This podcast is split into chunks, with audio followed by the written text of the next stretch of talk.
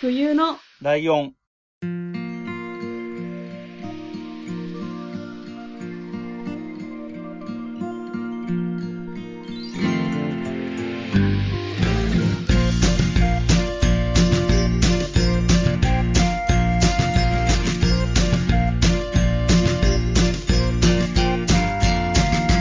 この番組は山梨県出身以外共通点のない2人がそれぞれ好きなことを話す番組です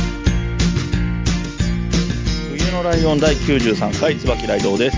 真冬です。よろしくお願いします。はい。はい、ということで、えー、もう早速なんですけれども、今回は、真冬さんのターンということで、はい。どんな感じになっていくんですか、これ。あの、はい。まああるんですけど、いろいろ。 はい。あの、まず忘れないうちに告知先していいですかおそうきたか。はい はい。 えっと、後にするとまた忘れちゃう ので。はい。えっと、またいつもの通りお団子屋さんの話なんですけど、うんうん。えー4月17日から、あれもしかしてもう始まってます、この時には。えっ、ー、と、かもね。えー7が4月17日から5月30日まで、うん。えー富士芝まつ芝桜祭りっていうとこにいます。うん5月何日まで、 30日。 目いっぱい ?5 月ほぼ。そうです。毎日うん。誰かとかいますので、ちなみにこれ、真冬さんはどんなぐらいいるのいたりいなかったりぐらい多分日曜とかは結構高確率でいます。なるほど。平日もまあ交代なんで、どんな、まだちょっとよく決まってないんですえー。けねど決、まってないけど、いたりいなかったりって。うんいたりいなかったりします。えーえっじゃと、あ俺元栖湖っていう、うん、あ先に告知をどうぞ。はい、ところで、の近くでやってまして、元栖湖ね。はい。はい。なんか調べたんですよ、公式ホームページを。うんうん。そしたら、えっ、と、バスツアーがあるみたいで、おー新宿、品川、上野、横浜、町田、小田原おうから、その入場券付きのバスツアーがあって、えそれがなんか5800円とか、なんかうんまあ、いい感じじゃんって思ったんで、 ー、そうだねそういうのも交通費も入ってると思えば。そうなんですよ。そういうのもありますよっていうはい。話で、あの、公式ホームページさっき見たんですけど、はい。うちの、えっと、あの商品が、はいイワナの塩焼きなんですけど、うんうん。イワナお塩焼きになって て、なんか普通に5時ってるんですけど、まあ、うんうん。いるんで、はい。よかったら来てください。あの、これ、私、はい一回行ったことあるんですけど、昔。うんうん。なんか5月の終わりに行ったんですよ。うんしかもなんかしなきゃ土砂降りの時に行って、うん。なんか何も咲いてないっていうか、もうもはや枯れ枯れてるし、うん。土砂降りなのにめちゃくちゃ人いたんですよ、なんか。えもう意味わかんない。ー、意味わかんないね。知ってて、 なんだろう、よくわかんないね、本当に。そう、駐車場とかも、まあ、行列とかまではいかないけど、普通に入ってて、はいはいはい。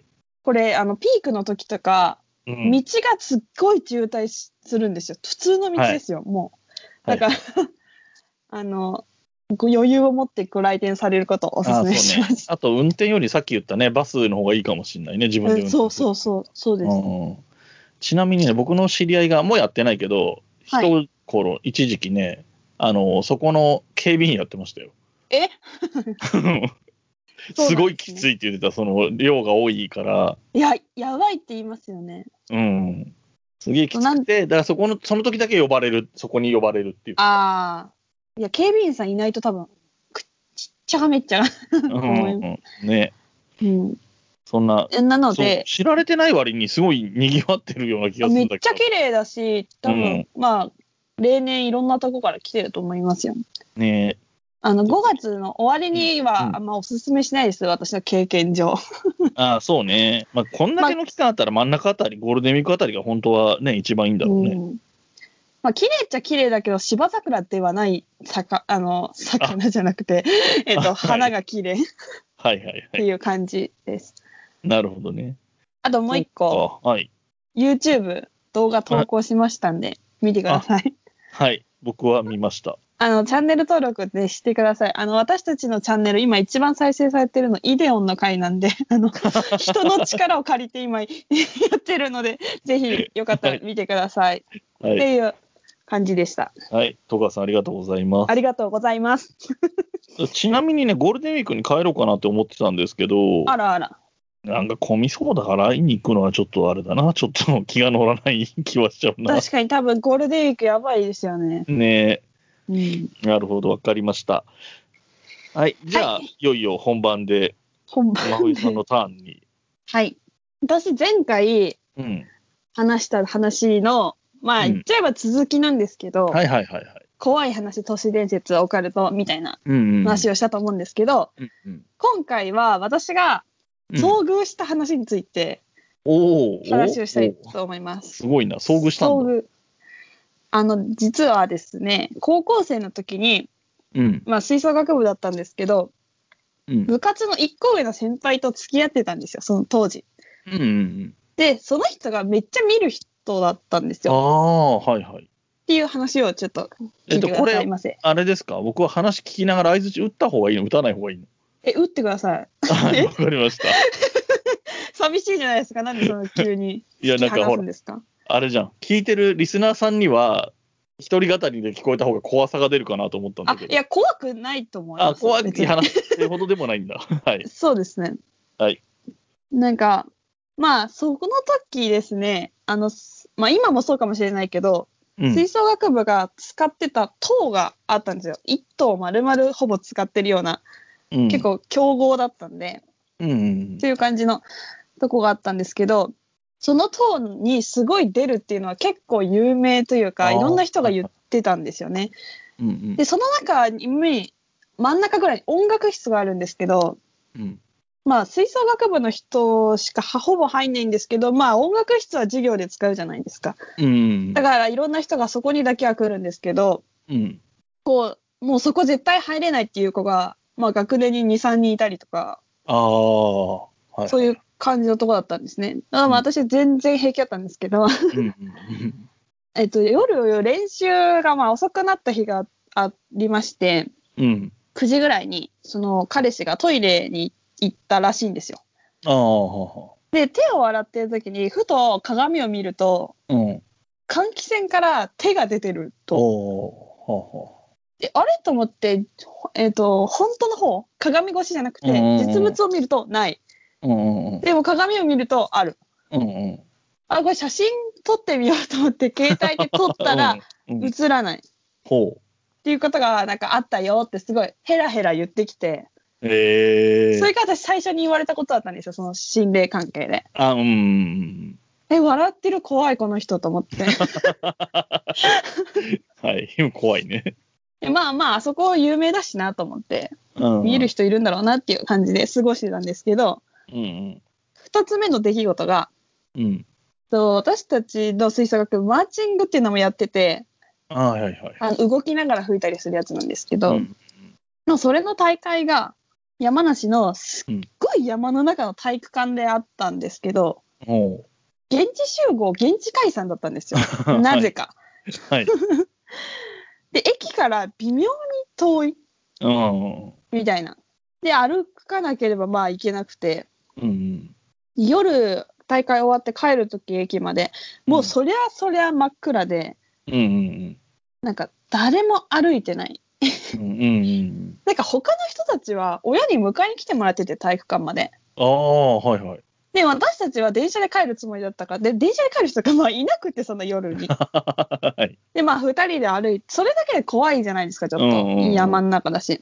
うん。そしたらその人が、あ、自爆霊いるって言ってきて、うん。うんなんで嬉しそうなのかもよくわかんないんですけど、 うん。え、怖い怖い怖い怖い怖い怖い、何何何って言ったらなんうか、んあ、自爆霊は土地についてるから、うん。動けないから大丈夫だよって言われて、うん。何が大丈夫だよ だよと思ってもう怒りマジで怖いなんか夜道だしうん。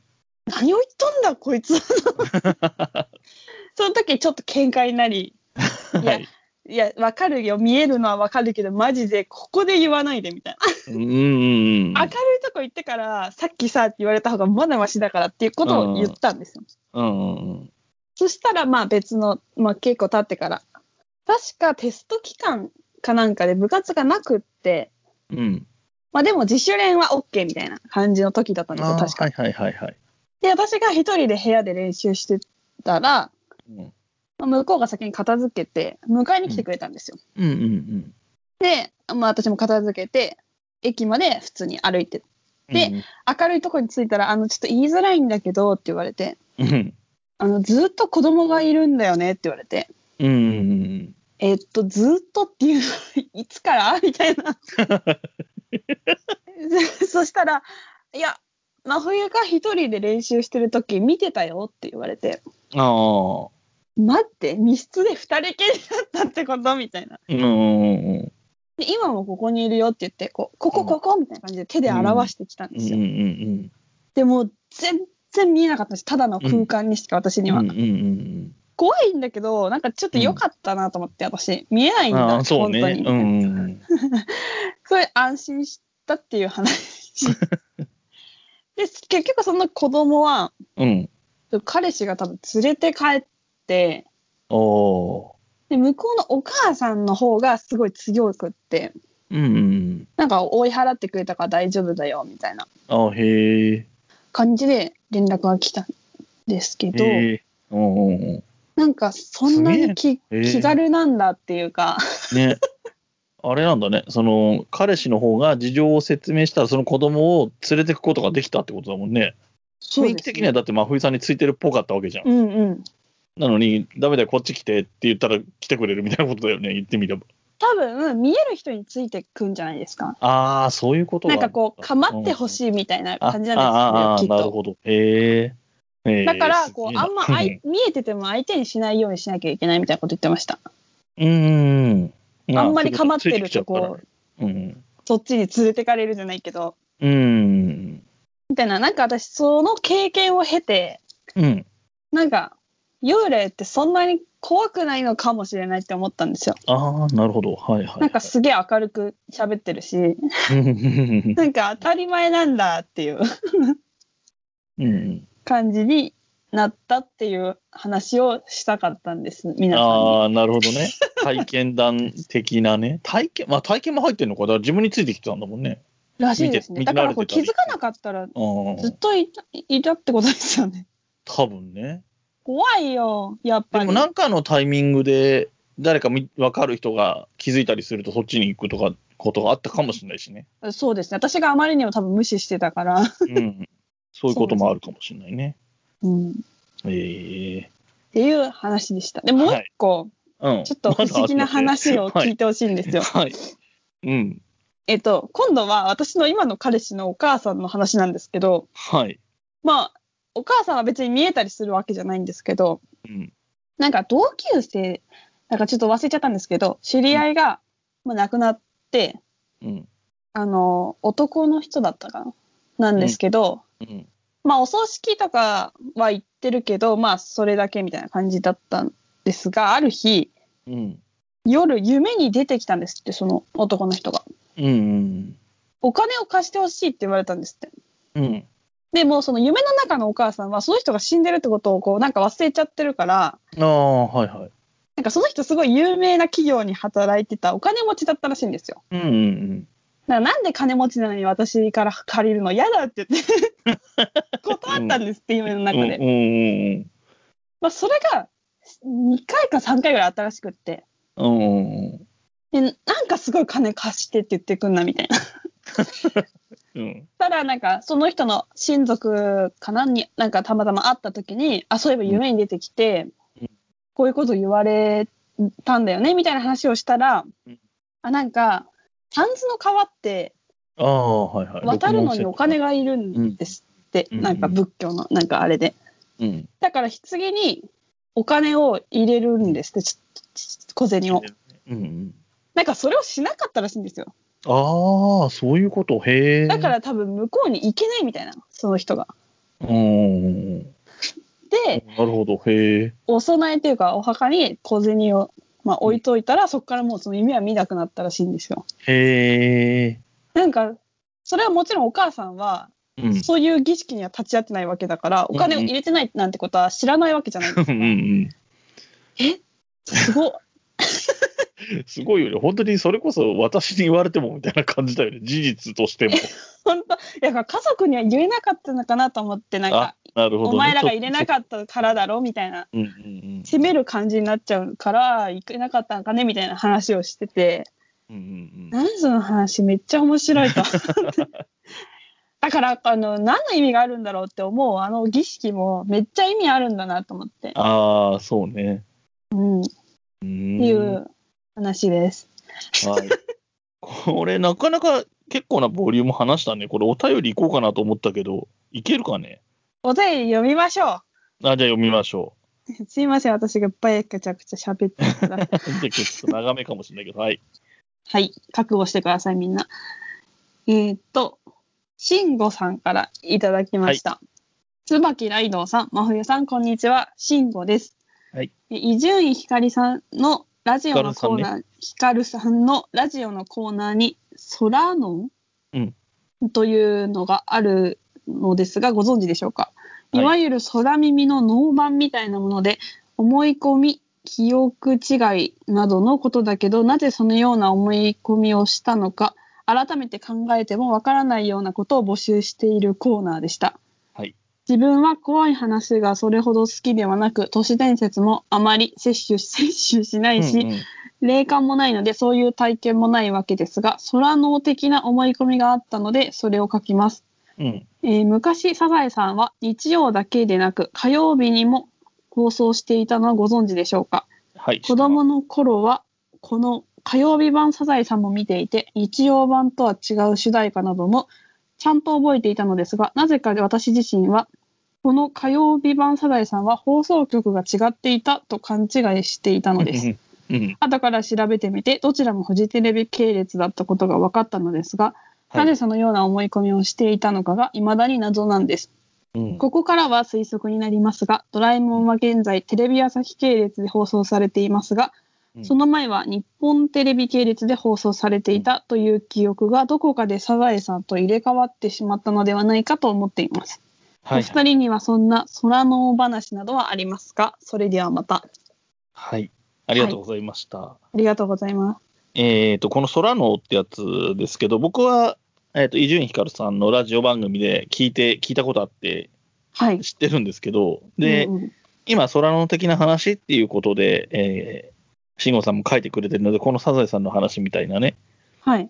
なんか、普通に考えたらそんなわけないとかわかるようなことなのに、うんあれってなるみたいなこと、怖い話とかじゃないんだけど、あれってなるみたいな話を募集したりしてて、はいはい。で、これ、僕が覚えてる、その実際に空ののコーナーに送られてきたやつ、僕が実際覚えてる話を一つすると、はい。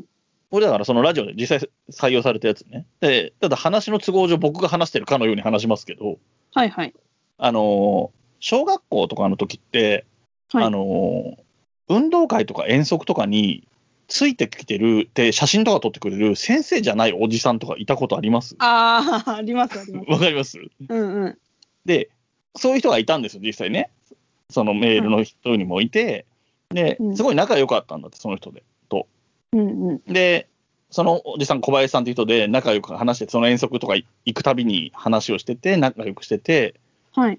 で、もう小学校も卒業して、高校とかも卒業して、社会人になったぐらいで同窓会があって、小学校の。うん。で、その時に、えっ、と、ふと思い出してね、はい。そういえば小林さんって今何してんのかねっていう話をしたわけよ。うんうん。そしたらみんな知らないっていうのよ、その小林さんって誰っえて言われて、はい。え、小林さん知らないわけないじゃんみたいな感じだよね、自分からしたら。はいはい。で、小林さんいたじゃん、遠足とかで写真撮ってくれてたって言ったら、はいみんながみんな、ああ、あれ、お前のお父さんだろって言われたっていう話。怖い。どういうこといや、多分本当に小林さんっていう人がやってたんだけど、あまりに仲良くて、他の人はあいつのお父さんなんだろうって勝手に思ってただけだと思うの、このケースで言うと。うん。で、たやばだそれだけのズレなんだけど、 うん、ただ普通に聞くとちょっと怖いじゃん。確かに。それ自分が言われたらめっちゃ怖い。うん。そうそう、そういうのが空のってやつで、まさにこういうね。で、これだかならんかお便りいただいて、はないかなと思ったけど、なかったんで、この実際のラジオで紹介されたやつを紹介しちゃったんですけど。はい。あの、マンデラ効果って知ってますえ、知らないです。多分、それ同じことなんですよ。うん。あの、自分はこうだと思ってたのに、現実は違ったっていう、ああ、はいはいはいはい。なんか現象のことなんですけど、うん。ピカチュウの尻尾ってはいはいどうはないってるかわかります、。なんか僕はそれたまたま最近、 ポッドキャストで聞いたので知ってまあ、す。そうなんだ。それがマンデラ効果なんですよ。先っぽが黒いと思ってる人が一定数いるっていう。うんうんうんうん。あとなんかあれもそ芸うだね能人のうん死亡説とかもあ、一定数いるんですよ。うんうんうん。それ、がなんかそのパラレルワールドうん。がいくつもあった時に、その人が死んだというパラレルワールドと、ちょっと自分が近づいちゃってうん勘違いしちゃったみたいな説があるんですけど、ああ、なるほ多ど。分それと同じような感じなのかなって聞いてて思いました。あの、ピカチュウの尻尾の話で言うと、あの、はいパンダの尻尾がもうリアルにそういう感じが多いよね。尻尾黒いって思ってる人多いよね、ああ、白ですよね。うん。うーん、確かに。なるほどね。で、あとシン、シンデレラだっけ白雪姫か。うのん。魔女は、うん。あの鏡よ、鏡よ、鏡さんって言ってないっていう、実 は。え死んでる白雪姫の方。白雪姫です。あ、言ってないんだ。その呪文は、え実に言ったないんですよ。呪文自体をってことそうです。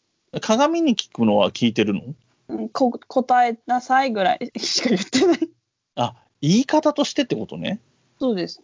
なあぜーか、それが広まってるっていうのがなんかマンデラ効果でありましたよっていう。私自身はなかったんで、 ちょっと言ってみました。ちょっと俺もうろ覚えでわかんないけど、鏡よ鏡よ鏡さんって、うん。すごい昔の子供番組のロンパールームか、はいはい。えっ、と、魔法使いのアニメの秘密のアッコちゃんか、どっちかに由来してる気がするけどな。あーじゃあ誰かがそこでごっちゃになったのがそう、ごっちゃにしたのかもしれない。でなんかへ死亡説とかもさ、そのさっきのパラレルワールドのやつも、それはそれで一つの考え方だと思うけーどさ、うんなんか、テレビにすごく出てたのにすごく出なくなった人とか、はいあと自分の中でこの人とこの人って似てるなって思ってる人の片方が亡くなってる場合に、もう片方の方と勘違いしちゃうとかは、はいはい。ありそうな話だあーな確とかには思う。なんか、昔、あのー中学生ぐらいの時とかかな、高校生ぐらいの時とかかな。まあ、勘違いしたことはないけど、小林念二さんと小林薫さんっていう俳優さんがもうその時から2人ともおっさんだったから、うん。で、なんかちょっと顔が面長な感じで、割と脇役で出てくるおじさんみたいな印象があって似てるなって思ってたから、はい。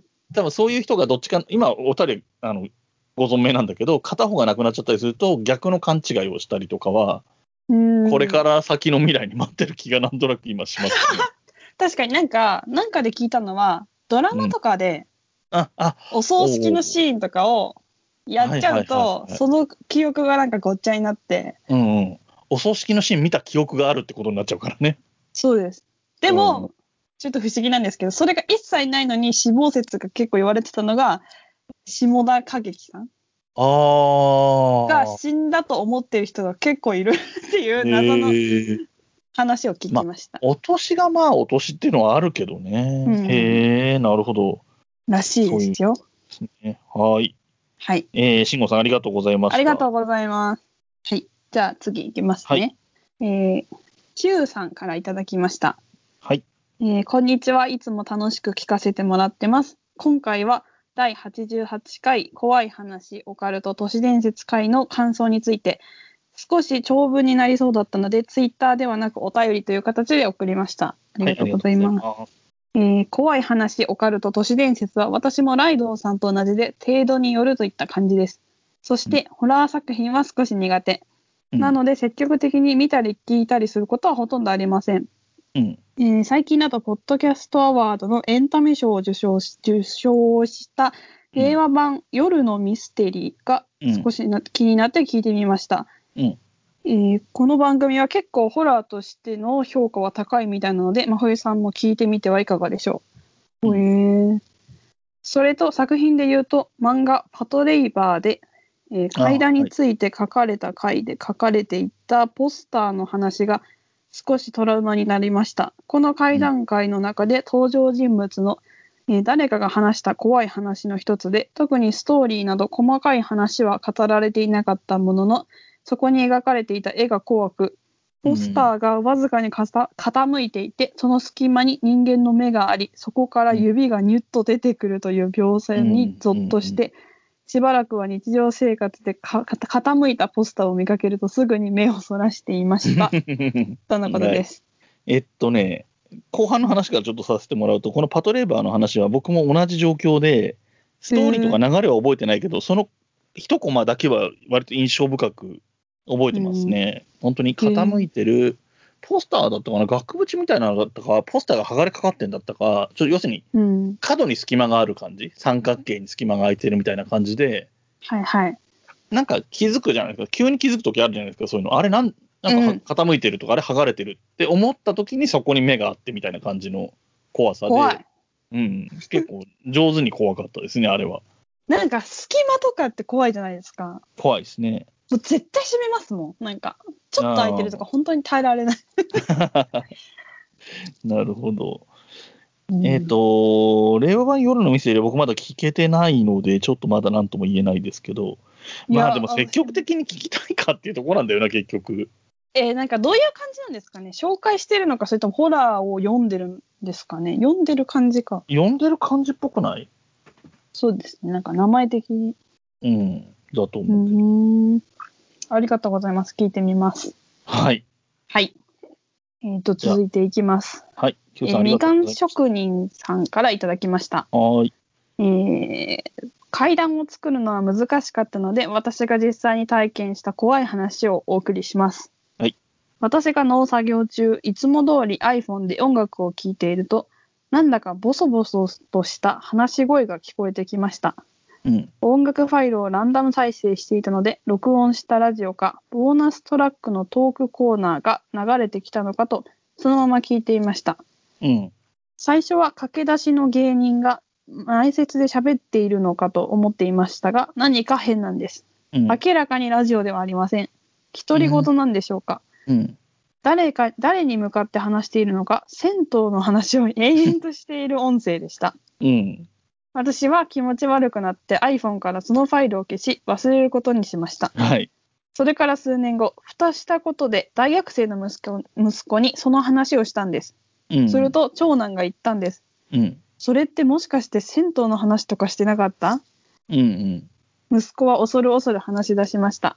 それさ、俺の iPhone にも入っててさ、うん。 あのラジオごっこしてるのお父さんだよね。お父さんの黒歴史だよね。消しておいたから。はい。 そうなんです。あのクソつまらない銭湯の話は私がラジオの練習をしていたボイスメモだったのです。DJ やポッドキャスター気取りで滑り倒している音声ファイルが Mac 経由で息子の iPhone にも同期されていたんです。何年も前の黒歴史を息子の iPhone におすすめの曲と一緒に入れていたなんて。こんな恐ろしい死にたくなるほど恥ずかしい話があっていいのでしょうか。とのことです。はいありがとうございました。ありがとうございます。えー、さすがですね。怖い話を、体験して怖い話をって入りで、この面白さですから ね。怖いっすね、本当にその同期されちゃうっていうのはマジで。うん、ね。そうだよね。でも、真冬さんはさ、割とそうは言ってもさ、家族とかさ、はい、彼氏とかさ、ポッドキャストややってるの言ってるし、聞いてもいるのかな、聞いてますね、みんな。そうだよね。自分の番組も聞いてるってことでしょはい。そうすると、なかなか、何この人に聞かれて恥ずかしいってことにはなかなかならなそうだけどさ、うん、まあそうですね。俺は、まあ、妹は知ってるけど、聞いてるかどうかわかんないし、親は知らないから、だと地元の友達とかも知らないから、うん。聞かれたら恥ずかしいはあるね、結構、そういう意味で言えば。えしかも練習ってのが恥ずかしくないですか 恥ずかしい。ちょっとそれはわかる。あの、特に一人喋りで、うまくないの分かってやってるじゃん、本人も。うんうんうんあの、自分の中でね。うん。あの、人から聞いてどうかは抜きにして、本人はうまくないな、下手だなって思っちゃうから、特に最初の頃なんうんで、うん。それを聞かれるのはすげえ恥ずかしいだろうなと思います。いや、気をつけなきゃですよね、同期ってマジで。なんか、 あそうね。携帯繋いだ瞬間、うん。写真とかバーってなっちゃうの時ありません今ないけど、なんか結構あって、あーちょ、待ってみたいな。これそう、そういう意味で言うと、僕、これ、今、お便り紹介してるのって、えっ、と、はい Gmail のに、えっと、僕も真冬さんも別のところにいるけど、それぞれがアクセスして読んでるじゃないですか。はいはい。で、Gmail って他の、何ワードとか Excel 的なやつとか、うん。あと、えっ、と、Google ドライブとかいろいろ共有できてるじゃないですか、同じアカウントだと。うんうん。で、僕、一頃ネタ帳をそれにつけようかなと思ってた時期があって、はいはい。あのー Google ドキュメントにネタをネタ帳にすれば、どこでも見れて便利だなと思って、確かに。で、アカウントがそれぞれ、ポッドキャストごとにあるから、分けて使えば、ま、混乱もしなくていいなと思ったんだけど、はそこのドキュメントに僕が書いたのを置いとくと、真冬さんに丸見えじゃないです か。って思って、うんいや、見られるだろうっていうつもりで置くんだったらいいんだけど、い。うん。一応うちの番組って相手が何の話してくるか分かんないでやってるっていうのも一つの売りというか、特徴ではある。るわけだ から、はい。俺ネタバレしちゃうのまずいなと思って、結局自分の、 もともと持ってる自分の Gmail のアカウントでやってるんだけど、それは。うん。そうそう、そんなこともありました、そう、ね。なんか登録とかするときに、うんうん。 Google で同期みたいにするときに、なんか、うんほっとくと、その、最、最後使ったアカウントになってるじゃないですか。あはいはいはいはい。だから、そう、冬のライオンで会員登録とかしそうになって、あれあれあれあれっていうことは、よくありますね。なるほどね。はい。さて、どうしようかな。はい。どうしライまドウすさん。なんかありますあるんですよ。えっ、と、今ね、みかん職人さんが、あの、怖い話作るのは難しいのでって言ってたじゃないですか。はい。あれ、ツイッターで僕とお話ししてて、うんで、一緒に作りましょうよみたいな話したんで、僕の方は一応用意してきてるんですけど、えええっ、と、わかんないです話したら滑り倒して、怖くないかもしれないけど、僕の中では結構怖いんですよ、このえ話。えはいはい。で、せっかく面白い話になったのに、どうってちょっと思ってるんだ けど、話しますお願いします。じゃあ、えっ、と、まあ、じゃあ話しましょうか。はい。えっ、と、これ作りの話なんですけど、やっぱりさっきと同じで、僕自分の、自分の体験風に話さないとうまく話ができないので、はい。僕の体験風に話しますけど、はい。えっ、と、僕はまだね、社会人2年目ぐらいの夏の話なんですよ。はい。で、今、真冬さんとかは多分家に固定電話引いてないですよね。ないです。うん、でも、あの当時って、まだなんか、携帯電話の信用性がまだまだ低くて、うん。あの、何なんかの書類に電話番号って書くとき、固定電話書いてないと、携帯じゃダメですとか言われたりもするぐらいの時代だったので、まだその頃、ええなので、うん固定電話を一人暮らししたら固定電話は設置するのが当たり前っていう時代だったんですよね。うん。そんなような時代の頃の話なんですけど、夏の、その、さっき言った通り夏の話なんですけど、ある日、はい。その固定電話の電話が鳴る音で目が覚めたんですよ。うん。で、まあ、目覚め、寝てって目覚めてで電話鳴ってるしだから、はとい。りあえず何時だろうと思ったら、3時半ぐらいなのね。うーん。で、まあ、暗さから言って朝午前3時半なんですけど、はいはい。まあ、もうその時点で若干怖いんですよね。確かに。 変な時間だし。うん。で、ただこれがだから、そんなに、怖い話とかだったらあれだけど、は普い。通の電話だとしたら、よっぽどの緊急事態じゃないですか。こんな時確か間にに電話してくうるっんて。うん。出ない選択肢はないなと思って、うん。電話出たんですよ。ベッはドいから降りてというか、ベッドに腰掛けてるような状態で。うん。で、電話出たら、えー子供の声がしてるんです、向こうで、電話の向こうで。はい。で、えっ、と、もう話の途中なんですよ、話しぶりが。僕が出たから話し始めたとかじゃなくて、そそれでね、とか、それでね、く君と公園に行ってね、とか、そういう感じなんですよ。はいはい。だから、もう、朝3時半に叩き起こされてるんで、うん。もうなんか、まともな考えができないっていうか、うんうん。あのー今喋ってる向こうから聞こえてる声が録音を再生してるものなのか、本当に人がいて喋ってるのか、人がいて喋ってるとしたら、この時間に子供って何とか、うん。怖いことが起こってるのかもしれないけど、そうじゃないのかもしれないし、なんかまた3時半ってもう朝に近いから、確かに怖。がってるのもちょっと変な気がするとか、なんか変に冷静だったりとかしながら、うんうん。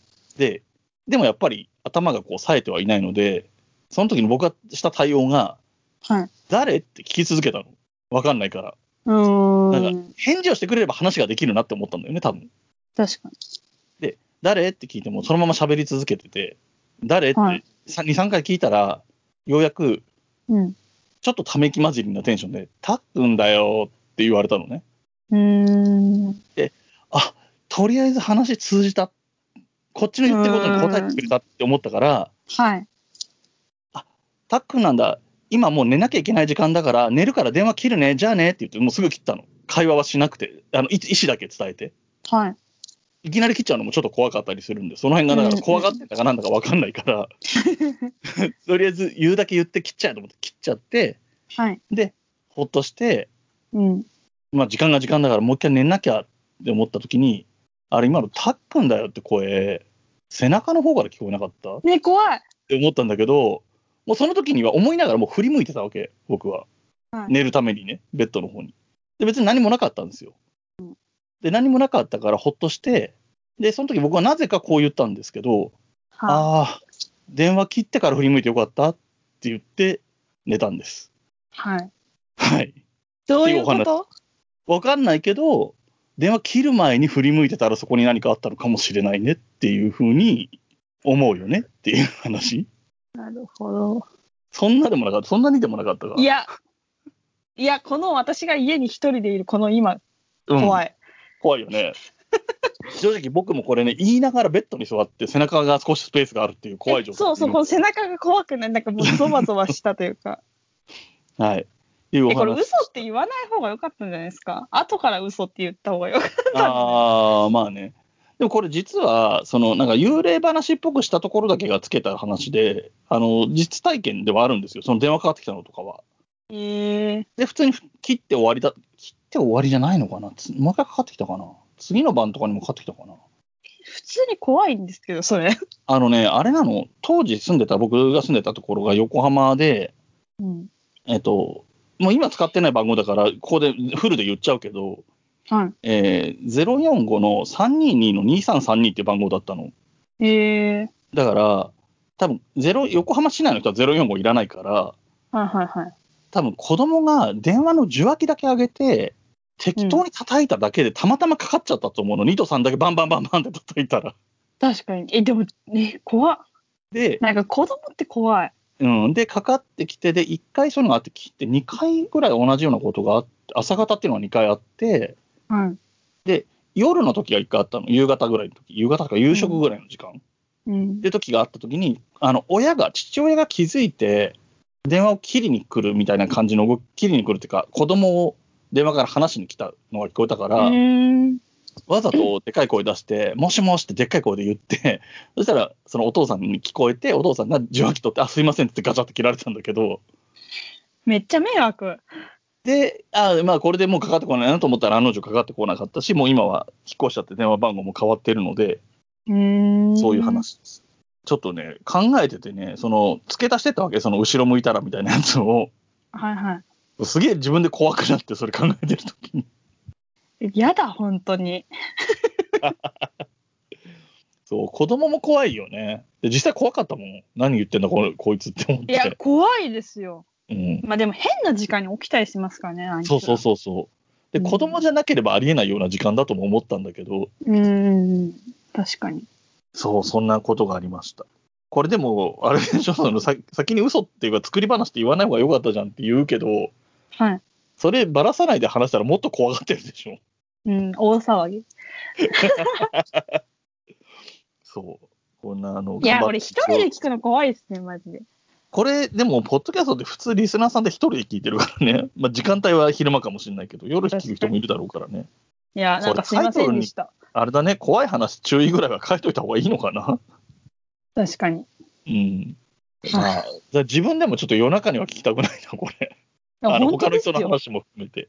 うん。真冬さんのね、もう当時の彼氏の話とかも含めて。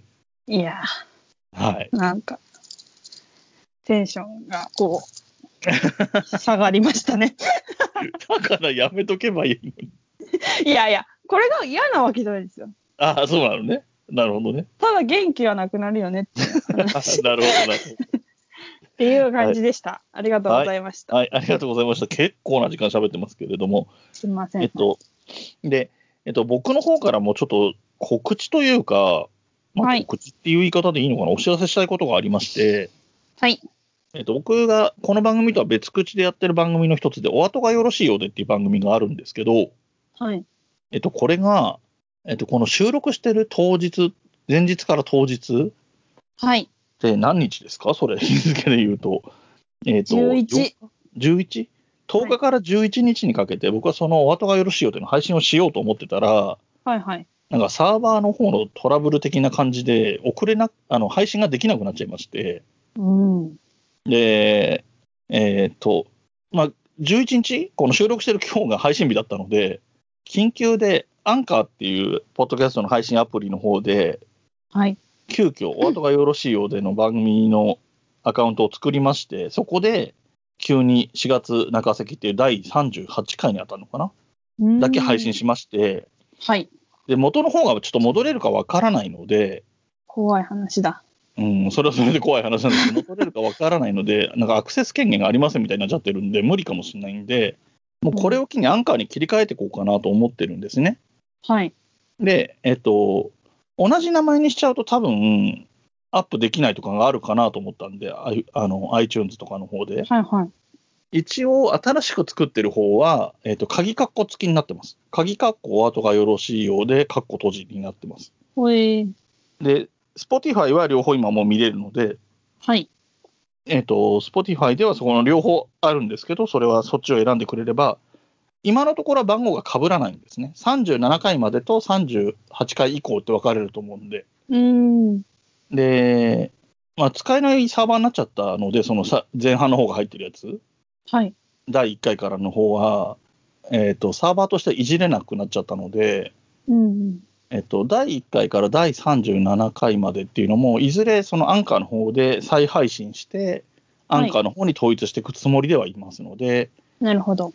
えというところをね、だとりあえず、えっと、お後がよろしいようでが配信されてこないんじゃないかって思ってる方で、 この番組を聞いていただいた方は、そういうことで、えっと、ご了解いただいて、えっと、そうですね。多分これが配信になる頃には、あの、アップルとか、えっと、グーグルとかの方でも聞けるようになってるんじゃないかと思うんで、うん。えっと、その鍵括弧付きと鍵括弧ないやつっていうことで区別してもらえば探せるかと思いますので、ぜひよろしくお願いします。ご迷惑おかけしますが、よろしくお願いします。はい。はい、ということでした。では、えーお便りの宛先の方を真冬さんからお願いします。はい。メールアドレスは huyunolion.gmail.com です。ツイッターのアカウントは fuyunolion アンダーバー。ハッシュタグはすべてひらがなで、冬来でお願いします。えっと、うんあの、一句言いたいんですけど、うん。幽霊を見たいっていう人は、うん。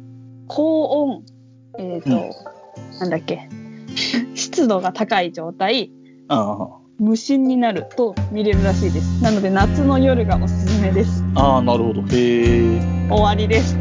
はい。えーこの番組の楽曲提供はカメレオンスタジオ。エンディング曲はハルさんでハッピーターン。はいそれではまた次回、ごきげんよう。さようなら。